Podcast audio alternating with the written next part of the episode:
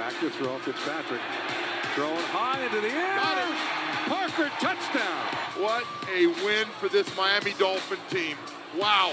What is up, Dolph fans, and welcome to the Drive Time Podcast, part of the Miami Dolphins official podcast network covering your team, your Miami Dolphins, each and every day. How's it going, everybody? It is Friday. I am your host, Travis Wingfield, and I am here to bring you your daily dose of Miami Dolphins football. And on today's show, we are going to flash things back to 2004 with former Miami Dolphins tight end Randy McMichael. We'll recap the San Francisco 49ers Miami Dolphins game as well as that 2004 season. A lot of change and turmoil that year. We'll get to the bottom of some of that here with Randy McMichael. Plus, we'll get John Congemi's three keys to the game on Sunday, get the last injury report for you guys, and also hear from Seth and Juice from the Fish Tank Podcast. All of that and more on this Friday, October the 9th edition of the Drive Time Podcast. That's another Miami Dolphins.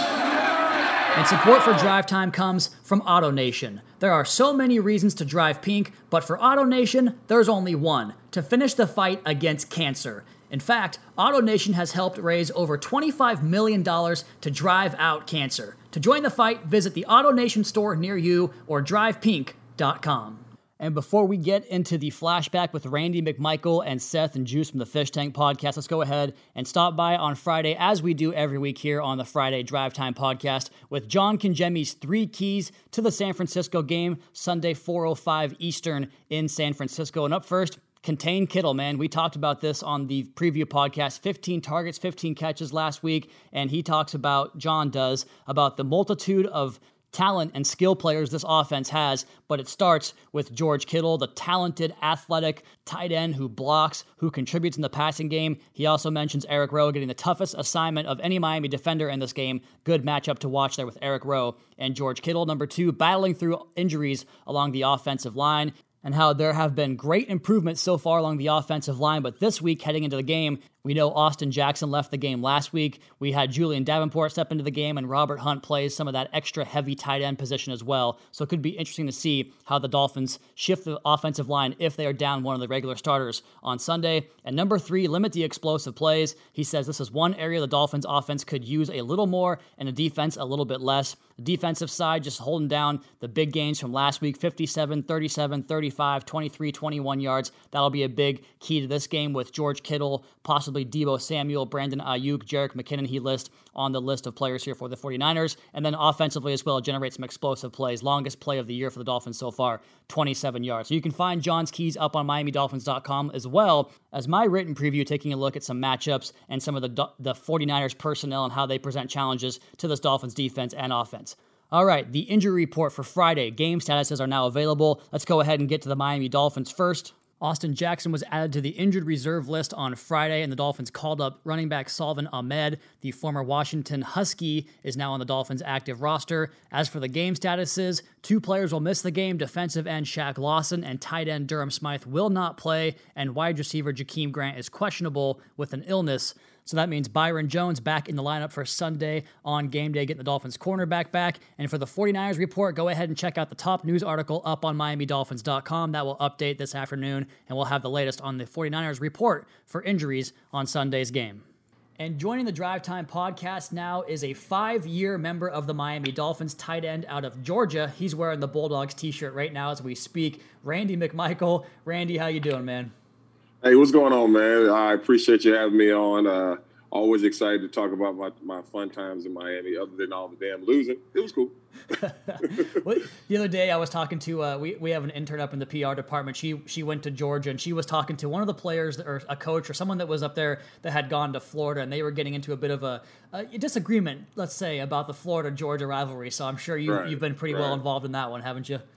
Oh yeah, no doubt about it. My first time ever going to uh, a Georgia Florida game was me and Channing Crowder, and we left from Fort Lauderdale, and literally I was the only person on the plane with a Georgia shirt on. Everybody had their Florida gear on. And me and Channing went. Of course, they beat us, but it was one of the funnest uh, experiences I've had. I've been twice since then, and both times Georgia has won.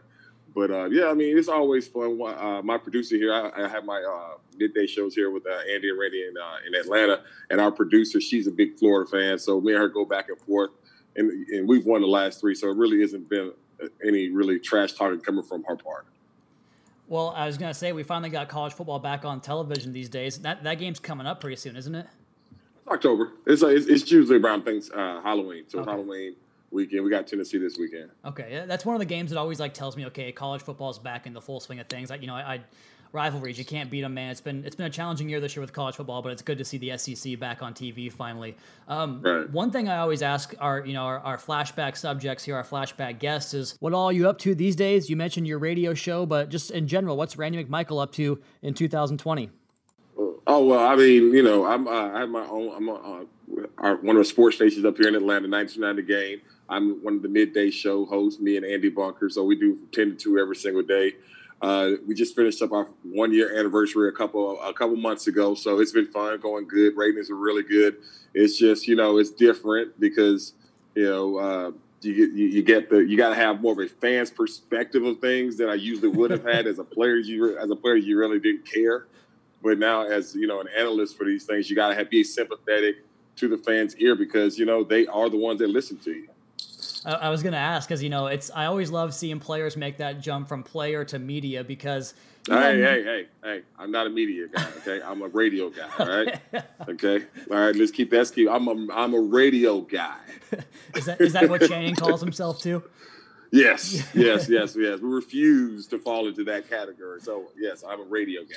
Well, yeah, I love hearing Channing every every time you open the press box before the games. They have the the the pregame show playing on the speakers. I love hearing him on those. You know, every single Sunday. So you're in good company there. You and Channing. That that rivalry runs deep. But getting a little bit off the rails here, I did want to ask you though. You know, going from player to radio guy, as you so so you put it, Randy. uh, have you have you like earned any new level of maybe like respect for the job that people in the media have to do, or like maybe change your perspective a little bit on that? Uh, yeah, of course you do, man. I mean, it's a hard job. I, I mean, I would never try to downplay it as a point of, you know, y'all guys have a hard job because I know being a former athlete, especially when things aren't going well, yeah. last thing you want to do is talk to people. So, I mean, you know, I, I, I get that part about it and everything, and, and trying to be as you know a guy who asked the question to those players, trying to be as sensitive but not as you know soft. You know what I mean? Because yeah. that's the one thing that's going on up here right now with the Falcons losing is that you know, people get on, well, y'all work for the flagship, so you got to ask these softball questions, which you really don't. But you can't ask a question like the fan would want to ask it, you know. So you got to be a, find a way to around that, you know, be professional, but also keep it as real as possible. Because the one thing I know about being in athletics for so long is that we know, we watch the tape, we know we're struggling. I know I play bad, you know, and so that's one of those things that that was probably one of the hardest things is is trying to, you know, answer the question, ask the question as a fan, but also knowing that I know you don't want to ask answer that question. So yeah, that's about it. Yeah, Other than that, it's cool. I'll get some questions sometimes on Twitter, like, "Hey Travis, do you think the Dolphins should make this switch?" I'm like, "Hey, that's that's way above my pay grade." So that's, that's all, the- oh my god, all day. Why won't they? I, I don't know. I don't work up there. I'm just I'm reporting the facts to you, sir. That's my job. Right exactly, exactly. Well, Randy, off the top, you mentioned some losing seasons there in Miami, but it wasn't all bad right away. You guys were, were pretty good early on in your tenure. But things kind of took a turn when a certain running back called it a career, at least the first time. And I, I just I love asking players the perspective on this because this was I was 16 years old when when, when Ricky hung him up the first time. I was I read it in the newspaper, tells you kind of how long mm-hmm. ago that was. Um, yeah. I, I, was very very heartbroken by it. I had two Ricky Williams jerseys. I had your jersey. Right. I had Chris Chambers jerseys. But he was right. kind of my guy. I'm gonna be honest with you. What was that like? Did you guys was that a total surprise to you? And what was it like when you kind of came to terms with shit, our our top guy back there, he's I, he's gone now. I wasn't surprised because I know Ricky and got the chance to spend got a lot of time to spend around Ricky, you know. But my thing was this: I never forget the night we found out. Me and Chris Chambers, we were actually having dinner. I mean, they were out to dinner down on the beach, and we were leaving. And one of our partners, that was a teammate, uh, Duggar, he hit me and was, he's like, "What's up?" I was like, "What's up, man?" He said, "Man, just heard that Ricky retired," and I'm like, "Oh, that's exactly what I said." I was like, "Oh, okay." and I left it at that. Then you know, and then I started talking. I was talking to Chris. I was like, "They just told me Ricky retired." Chris is like, "Word," and so that's what it was. And then we just went on and continued partying and everything. Didn't pay too much attention. You know, people that were at the spot we were at were coming up to us and like, "Hey, man, what's going on with Ricky?" And okay, and so when we first finally got back together as a team, you know, it was it was uh, surprising because he was our best player, but you know, we had faith in Travis Minor. And, and then you know and then you hated what happened to T Minor because as soon as he gets his opportunity, he gets a high ankle sprain and he's not the same all season. So, but we, I mean, I was surprised, but it was like that's just Ricky, man. You know, I'm, i mean, it's just Ricky. And, and, then they trade for Lamar Gordon too. So there's yeah. Uh, the, the running back combo there with he and Travis Minor, And you know, you mentioned it too. I always remember Travis Minor always had such high yards per carry averages because he would rip off those big runs on like third right. long and stuff in that third down situation. So I was excited to see him get a chance. One guy, Randy, I was less excited about, even as a young, kind of die-hard, just blind, you know, unconditional love fan to the team, was AJ I knew you were going to say that. AJ Feeley. AJ Feeley, yeah, not not the yeah. sorry about that. And he, you know, he comes in in the trade, and you know, you got Jay Fiedler there, a guy that's won a lot of games for you guys, and you played with for a long time.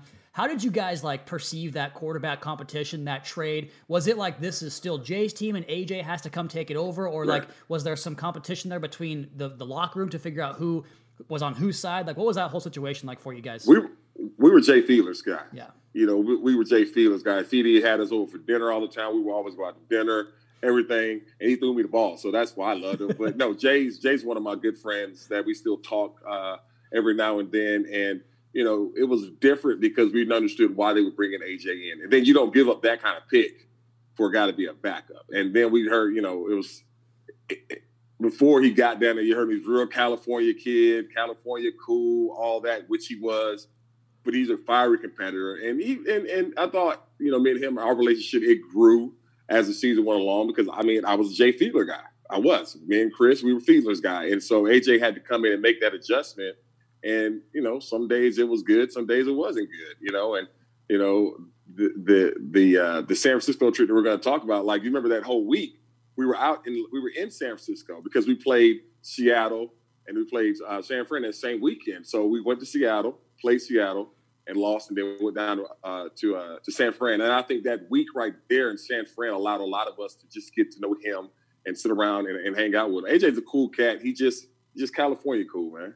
And that was actually my segue into the next question here was because you know I'm, I'm from the pacific northwest randy as everybody on this podcast is probably sick of hearing about by now but i come from the seattle area. And so when you guys would come out every eight years you know that cro- that cross conference trip and i got to see my team once every eight years i you, you, guys came out that year in 2004 and i saw that game and you had a chance to drive down late but J- aj had a, a glute injury. Do you remember that? You, you have to right okay all right so this is what happened so so so AJ gets hit and has his bruise on like his right cheek or whatever, right? and so he's hurt. It, it, it, was so funny because he was he was getting hit the whole game, and so like AJ comes in. He first of all he changes the rearrangement of the huddle. He's like, I don't like this huddle this way. So you go. In. So we're like, bro, we're trying to win this game, and so AJ and so AJ has a bruised butt, and so we score. Something good happens, and he's walking off the field and I'll never forget, David Bowens comes and smacks him right on it, yeah. right on the bruise. And I just remember AJ hitting the ground like somebody shot him. And we're all standing here like, man, get the hell up, man. It didn't hurt that bad. But then when we saw the bruise in the locker room, oh, it was pretty bad. But the funniest thing was how he hit him and how he hit that ground.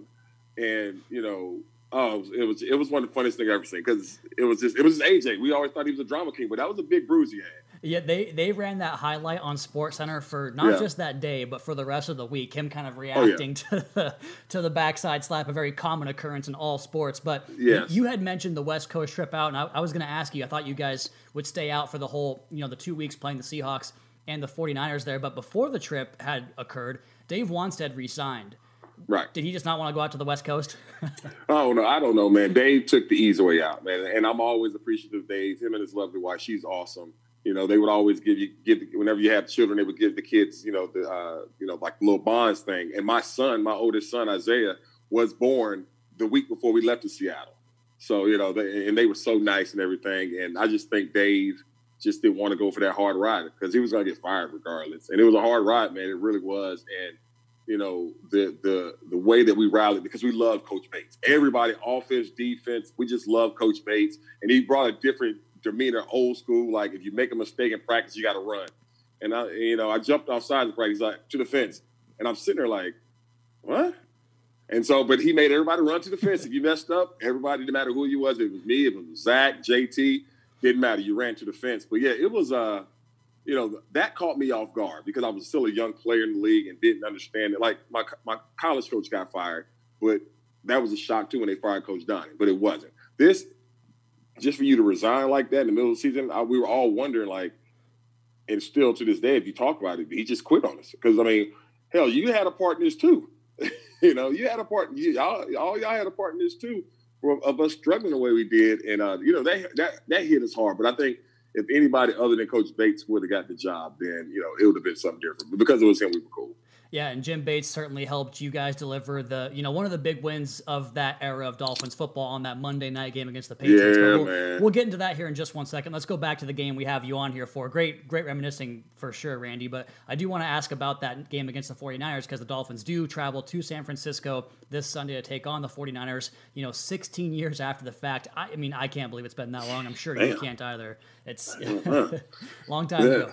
But, well, no grays in my beard. Yeah, you're looking, you're looking sharp, man. Looking young. You, you still, you still able to play, suit them up and, and go out there and play a couple quarters, or what? No, I'm good. I'm old bro, man. I still roll out of bed. I, I saw a comment from from Chris uh, from Chambers that said that when Flo saw him last, he was like, "Can you still play?" Like dead serious. Like he's, he's uh-huh. always just trying to turn over rocks.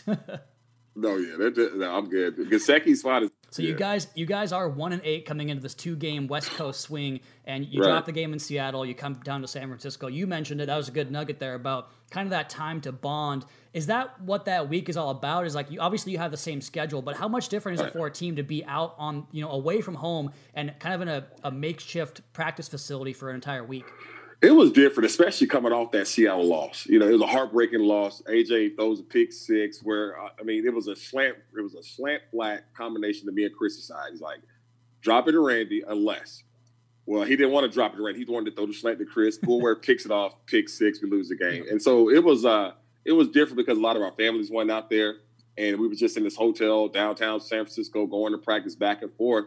And we knew that we had to find a way to get get we, just something good happen you know, because it was a long year, man. It was, and I tell people all the time, man. You know, it's easy to, as a fan, to dump on us and players, but I bet you right now you don't feel no worse than we do.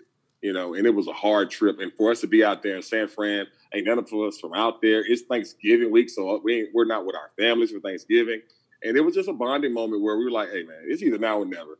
All right, let's not go stay out here for two damn weeks and not win a football right. game, man. So you know, we we went together, and you know that was my, I think that was our first trip. That was my first trip to San Francisco to play the. uh yeah, yeah, it was. I think Because we went. I mean, we did so many different things. We went to Alcatraz, and we were playing. If you ever been to Alcatraz, you know they have that little baseball diamond field. So we got there pretend we were playing baseball in Alcatraz. Uh, you know, down there at the Fisherman's Wharf, all that stuff, doing things as a team, and I think it helped us out on that Sunday.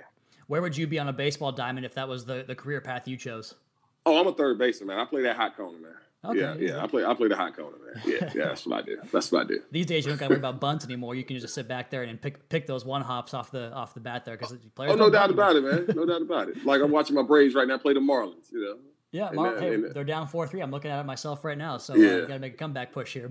But yeah, good stuff, yeah. man. Um, so because you, you, get in that game, you talk about the bonding experience and, and the the desire to get a win, which is such an interesting, you know, dynamic. And I'm not going to say that any player has ever thought this, but when a, when a team gets to one and eight, fans start thinking about where can our draft pick be, right? Like that's that's commonplace right. for a fan. Yeah. But you guys still have it in the back of your mind, like forget that. We want to go out and win a football game. And you start hot. It goes to the 25 yard touchdown pass from Feeley to Chambers. And when you're on a team that has struggled that much, does getting that first score, like getting that first lead, does that kind of change the the mindset of the team? It just helped. It did, man. It, it, it's always easier to. No, no, I don't want to say that. It's not easier playing with the league, but it was fun to, to, for something good to happen to us, and I think that was one of the biggest things. And another funny AJ Feeley story. AJ, okay, so on that pass to Chris, AJ dislocates his finger on his, his uh, right index finger, right, and literally again he's hobbling and about to fall out, pass out. We're like, what the hell is wrong now? so, right now, and so I run over there I'm looking at him like, what? What? He points his shoulder his finger. I said, that's it? like, come on, man. And so they pop it back and Tape we go back in and, and, and, continue to fight. And I think, you know, if you look at that game, it was just a it was a complete team effort. Defense played lights out, uh, had some good plays on special teams. Offense, we came and showed up. And that's how we were able to get that football game. And Randy, a lot of times in this podcast, I love getting into the weeds, the X's and O's and stuff. I had Nat Moore on one of the first drive time flashback podcasts we did, and he was breaking down touchdowns that he scored in the 1985 yeah. Monday night win over the Bears. And so the, the right. Niners come back and put the next 10 points on the board, and then we come back and take a lead with a 15 yard touchdown pass from yourself. Do you recall yes. that play? Oh yeah, it was uh, trips left. Love so it. we had one we had one receiver backside. We had trips to the to the left side. I was the inside receiver closest to the tackle and then in three by one, Chris would uh, whoever was the X was I think what was was it Derrius then? Might have been Derrius. So whatever he runs a takeoff, outside release. The inside guy who's inside slot, he runs up the field. Outside Z runs up the field. I run a middle read uh, seam route. So basically, I'm just going across the formation. And as soon as I go across the formation, I don't even see the ball leave AJ's hand. I just look and there's the ball, and I just put my hands up and it stuck to it. And we had me and him. That was one thing me and AJ had. We had chemistry on that route. And I always knew if, if he was going to hit, it was going to come as soon as I got past that linebacker. And as soon as I got past the linebacker, it was it got right there that fast and touchdown. How, how long would you say that chemistry takes to develop? I mean, in your in your you know experience from that particular moment, but in general, does that chemistry like that's a big training camp trope a lot of times? Like, oh, they have to get this right. chemistry developed. How long does it truly take for a quarterback and a pass catcher to develop chemistry? You know what? I don't even know because I, have never had a. Pro- I take that back because I know like my first year in St. Louis, me and Marc Bulger could never get on the same page, you know, and it was to a point where you know like Bulger, I'm open, and he wasn't used to throwing the tight ends either. So that I mean, we. But I think one thing about the, the chemistry of a quarterback, you know, pass catcher, it starts with your friendship, pretty much. And me and Marc didn't know each other, and I got to, you know, and I had to, you know, sit down with him at lunch and do all those things, and it, and it eventually worked. With with AJ, like I said, it was different because you know, they were putting him in with the first team when he got there. So we got a chance to get familiar with him and how the ball was going to come out. And one thing about him, Duke can spin it. He can he can spin the ball. But you know, we were still Jay's team. We were still, you know, this our Jay's our guy, man. You know, we ain't, we ain't going away from Jay. Jay's our dude. But at the same time, we knew why they brought AJ Feeley in to be the starting quarterback. And so, you know, we would stay at the practice sometimes, catch, and you know, he was like, Randy, if, if, this goes on, I want you to be here, here, and that's how it worked like that after a while. But um, yeah, we were all we were always we liked AJ a lot, but we were always Jay Feelers. We were always. Yeah, and you mentioned the the the Rams. Was that Mike Martz? Were you there with Mike Martz? No, that was that was Linehan. Okay, I was, I was gonna say because yeah, Mike Martz never ran. He always ran that twenty personnel package, so you wouldn't be on All the field day. for those ones. But, but that's what Bulger grew up in. Yeah, exactly. You know, so that, that's, that, what, that's, that's why he learned not to go to you. Maybe. Yeah, yeah, that's why Bulger grew up in. So yeah, but uh, yeah, I mean, I think that was the biggest thing with uh, with all of us pass catchers, skill position players. With AJ was the you know because he wasn't a I'm a hey guys, come on, let's go out to dinner, let's go have a beer, something like that. It was more always us, hey man, come on, let's go over here, let's grab a, a quick drink real quick, let's go out to dinner on the road and do things. He was that, I mean, because he was he wasn't a rah rah guy, you know, he's chilled, and we had to kind of bring him along. Well, I mean, it, it, worked out there for those for that particular game, and a couple more wins later in the season. And you guys do finish it off with a Derrick Pope scoop and score from one yard away to give you a 14 point lead. Is that kind of when you relax in that game? Yeah, yeah. No, no, you don't ever relax yeah. because especially when you're one and eight, you're like, yeah. what else can go wrong? You know, that's what that's your thought process. Is like, okay, this is going too good. Something has to go wrong, and it didn't right there. I mean, that, and that was a big play by Pope. I think when did a uh, sack fumble by JT? Yeah, yep. It might have been a oh, yeah sack fumble by JT, and for Pope, who was a young player himself, scoop and score, and yeah, we could find a way to get that win and then you get a, the long plane ride back home, probably five or four and a half hours or so. I, I, always love asking the question about plane rides home. And this one, obviously, you know, you didn't clinch a playoff spot or anything like that. Right. You just got your second win of the season, but it had to be a fun one, right? Yeah, oh yeah, oh yeah. Like plane rides, you're just having fun.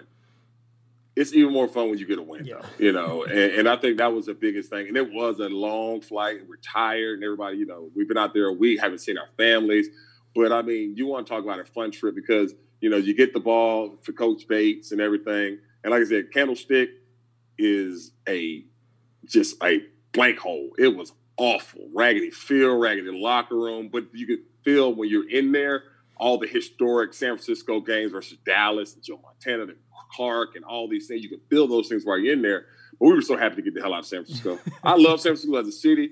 But I, I mean, we were so ready to get the hell out of there and, and get back to Miami. Well, you certainly know a thing or two about multi-purpose fields playing at pro player there for so long, and oh it, my god, yeah, yeah, it's awesome. the renovations they've made now, it's it's incredible. Hard Rock is a freaking Hard Rock Stadium is a freaking palace now. It's it's incredible now. But I do want to finish up this podcast. You talked about Jim Bates a little bit. We talked about the Monday night, that night that Courage wore orange, as it was called.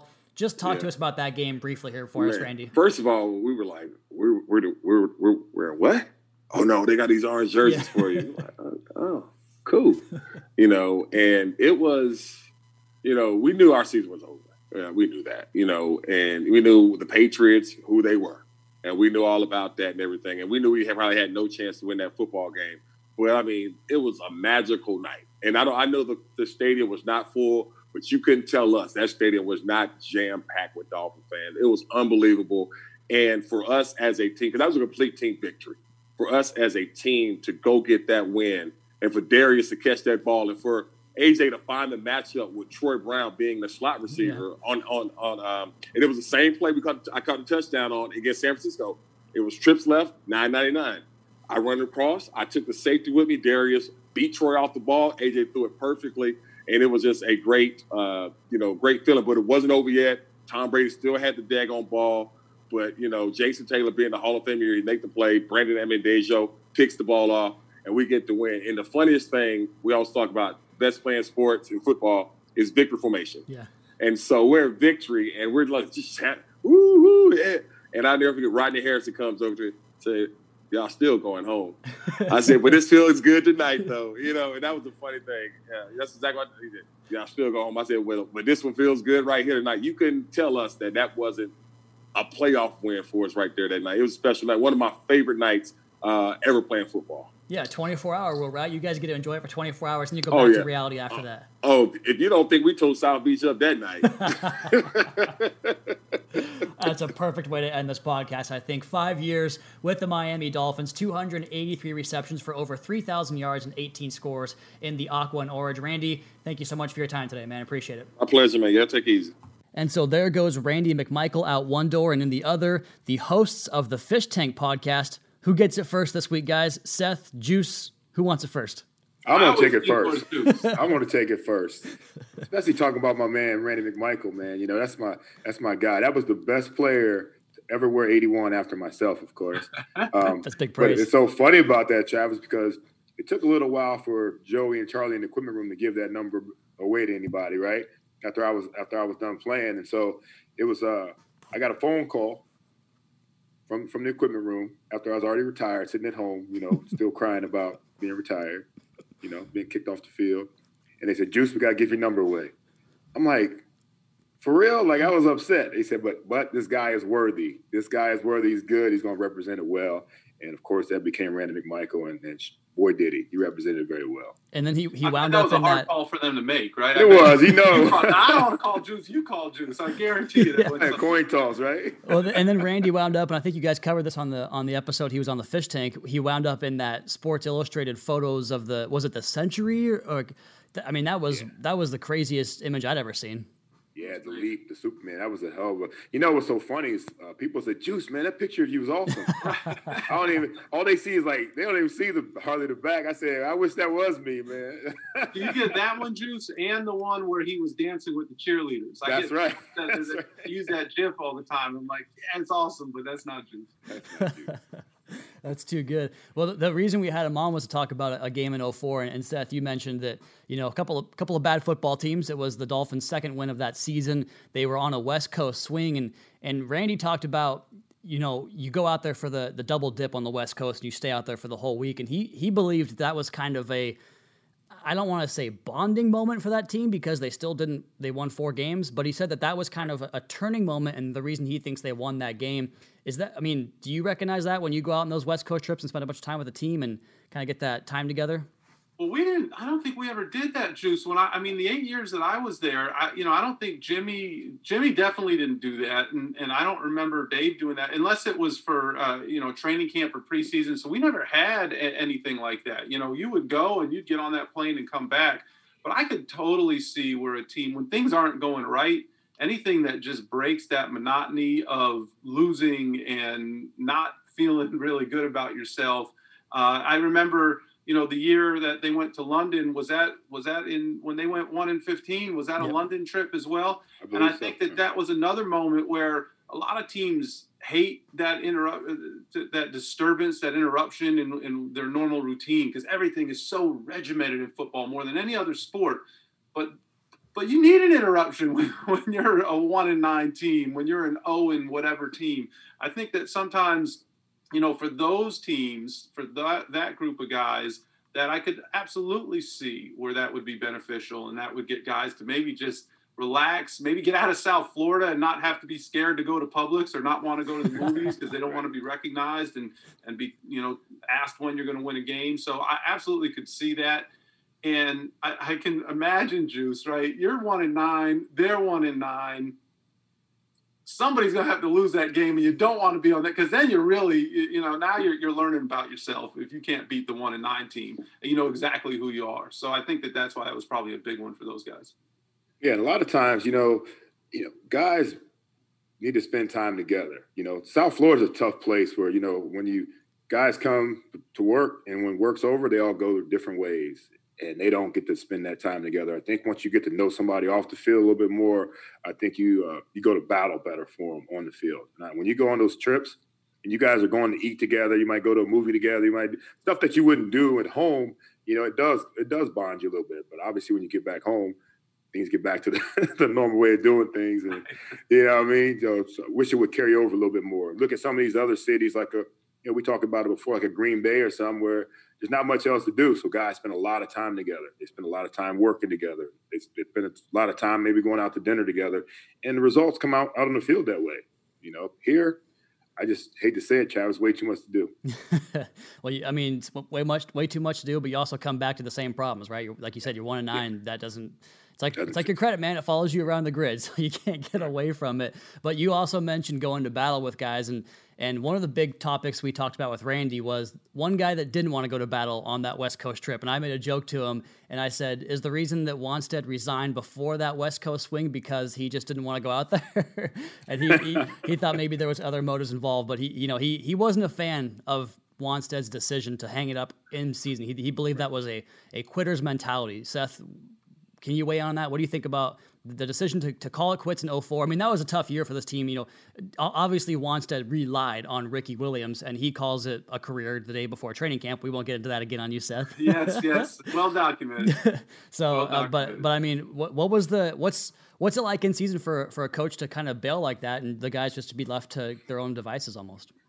You know, again, I never experienced that. I actually, um, that was the first season where I had left and taken the job uh, with Jason to run the foundation. I was still very close, just again, working with Jason was almost like not leaving in a lot of ways. And, and particularly that first year, I, I remained really close with everybody there. And, um, uh, maybe because they hadn't heard the Ricky story. So at that point, I was I was getting the, uh, getting the. Uh, but I worked all the games. I helped um, the PR staff transition. Mike Pahanic, who is now with the Tampa Bay Buccaneers and a great PR man, but he had he had uh, was an intern who then elevated to, to my position and um, had the split press box format then. And so I worked. I still worked all of the games in that press box. And so I, I was close and around the team the one thing I do remember, and, and you know, Jason was um, he was disappointed by Ricky's decision, and he loved Dave. He really did. Uh, he was very loyal to Dave. Um, and I remember him. He was asked about it, and he said Dave didn't quit. He resigned. Ricky quit, and there's a difference. So you know, I think that was his perspective then. Uh, but then he also became very loyal to Jim Bates later that year, and and there's also there's a, a great I don't know if it was a pregame or postgame interview with JT, and they asked him about Nick Saban, you know, the rumors swirling about Nick Saban coming to town. And he says, I don't give a damn about Nick Saban. Jim Bates is my head coach. And then who became Nick's best friend? Yeah. So yeah. You know, I don't know how much credibility you got to put in all of that. Oh, but, but, I can imagine where that would be tough, Juice. I don't know. Uh, you clearly never had to, to deal with that right. either. Um, uh, but at some point, you know, sometimes again, this whole idea of fresh start, uh, and and I think that when Coach Bates did get in, we did see a, a, difference in the team's performance. Well, you know, the thing about it though, Seth, is you know, you got a coach that's been riding you all all training camp, most of the season. You know, about hanging in there, being tough. You know, uh, you know, not letting your teammates down, and then you you have something like that happen. You know, so I mean, what is that? What do you what were you preaching to us about if that's how you're going to handle anything? You know, most coaches don't resign; they wait to get fired. You know, do yeah. keep doing your job until the, the, you know your owner says it's time for you to go.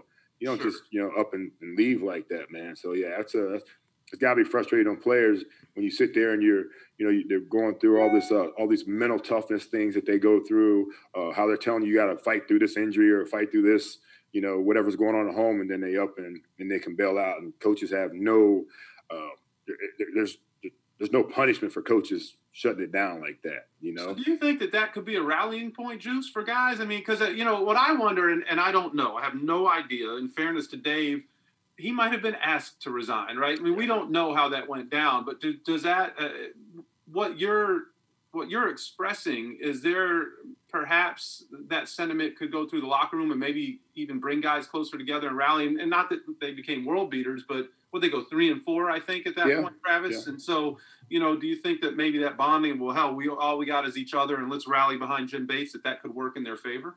Yeah i, I believe so. You know i've i've I've had a coach, you know, I think they, they asked Coach Shula to resign at one point, I believe you know, I'm not sure that's that's accurate, but you know, there's some rumblings about that. But he said, no, you got to fire me. I know they asked Joe Paterno a couple times to resign. He said, no, you got to fire me. You know, and uh, so that's and that's what they did. They were looking for a reason to fire him, and they found a pretty good one, obviously. But I'm gonna tell you, man, these guys, most of these coaches, man, they're they're in it until the end, man, because they know that what they what they put their players through, and and they know what it means for those guys. Uh, you know, to have their their head man fight it out with them even when times are rough. Nobody really gets fired when their team is, you know, seven and one, do they? You know, I mean, ten and two. You know, it's always it's always when it's a tough time. So when the you know when the you know the tough times come, you'd hate for see a guy bail out like that. But it does bond the other guys because what else do you have? And Bates, that guy, that looked like he was a guy that you know that did bring the team together. You know, they did play hard for him. You know, and that was a different story. I'm upset when the guys don't play hard for whoever the head man is. But if you don't have a guy that's got you going, got you motivated, got you inspired, you know, coaches, you know, we, we, we've heard so many amazing speeches, man. You just don't know what, what it takes to get guys going. When you got a coach, most of the time the talent's there. You just have to have a guy to put you in position to be successful and somebody that's, that's inspirational. And if that's not the case, then you got to move on if I'm not mistaken, Marty Schottenheimer got fired after a 14 and 2 season because he lost in the divisional round. So, yeah, pretty rare that it happens, but it has happened before. There had to be something else going on there, Travis. I don't know, man. the whole, I guess the stacking up playoff losses gets old at, a certain point, I suppose. But uh, hey, I'll take 14 2 any day of the week, man. but um, so you know, Randy talked about this game a little bit and talked about um, you know, we got into the, talk, the talking about Jim Bates and and how you, you know you mentioned Jason Taylor was a big fan of Jim Bates, and that seemed to be the entire locker room having that belief, and and that was kind of where the, the podcast turned because like you mentioned, Seth, not a lot of history with this team. We played a Super Bowl against this team, but we're not going to bring that back up.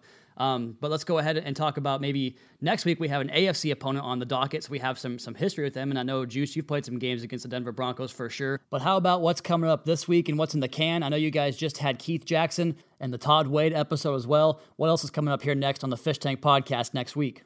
Really had a, a, great run. Todd was amazing, and then Keith Jackson, uh, one of oh, uh, one of OJ's favorite teammates, yeah, yeah. one of my favorite players to watch. And Keith was just so much fun to have in the tank. Some great stories, incredibly bright guy. And for me, Juice, and you know, you lived it, you got to experience it, and I guess learn from it at that stage of your career. But the stories of Keith coming over to the sidelines telling Gary Stevens and Danny what he saw and what he thinks should be run, whether it was to him or to somebody else, and, and the way he would break down the defense like a quarterback or an offensive coordinator were those were absolutely fascinating stories to me. Yeah, and absolutely, and and free agency we talk about it a lot now. You know, Keith's Keith's take on free agency that we got. But the first true free agent really in the NFL as he as he fought it out in the court system to be released to, from the uh, Philadelphia Eagles to get an opportunity to play where he wanted to play and missing the first four games of the season, you know, while he waited for a court decision to get down here to Miami, man, it was uh, that was awesome stuff as well. Yeah, he said he learned the whole playbook in five days. He five said, "I'll have it by the end of the week." Uh, like, is that real? Is How that believable? Is he, is he fooling us here? yeah, right. I don't know. That was tough. It took me a year and a half, so I don't know.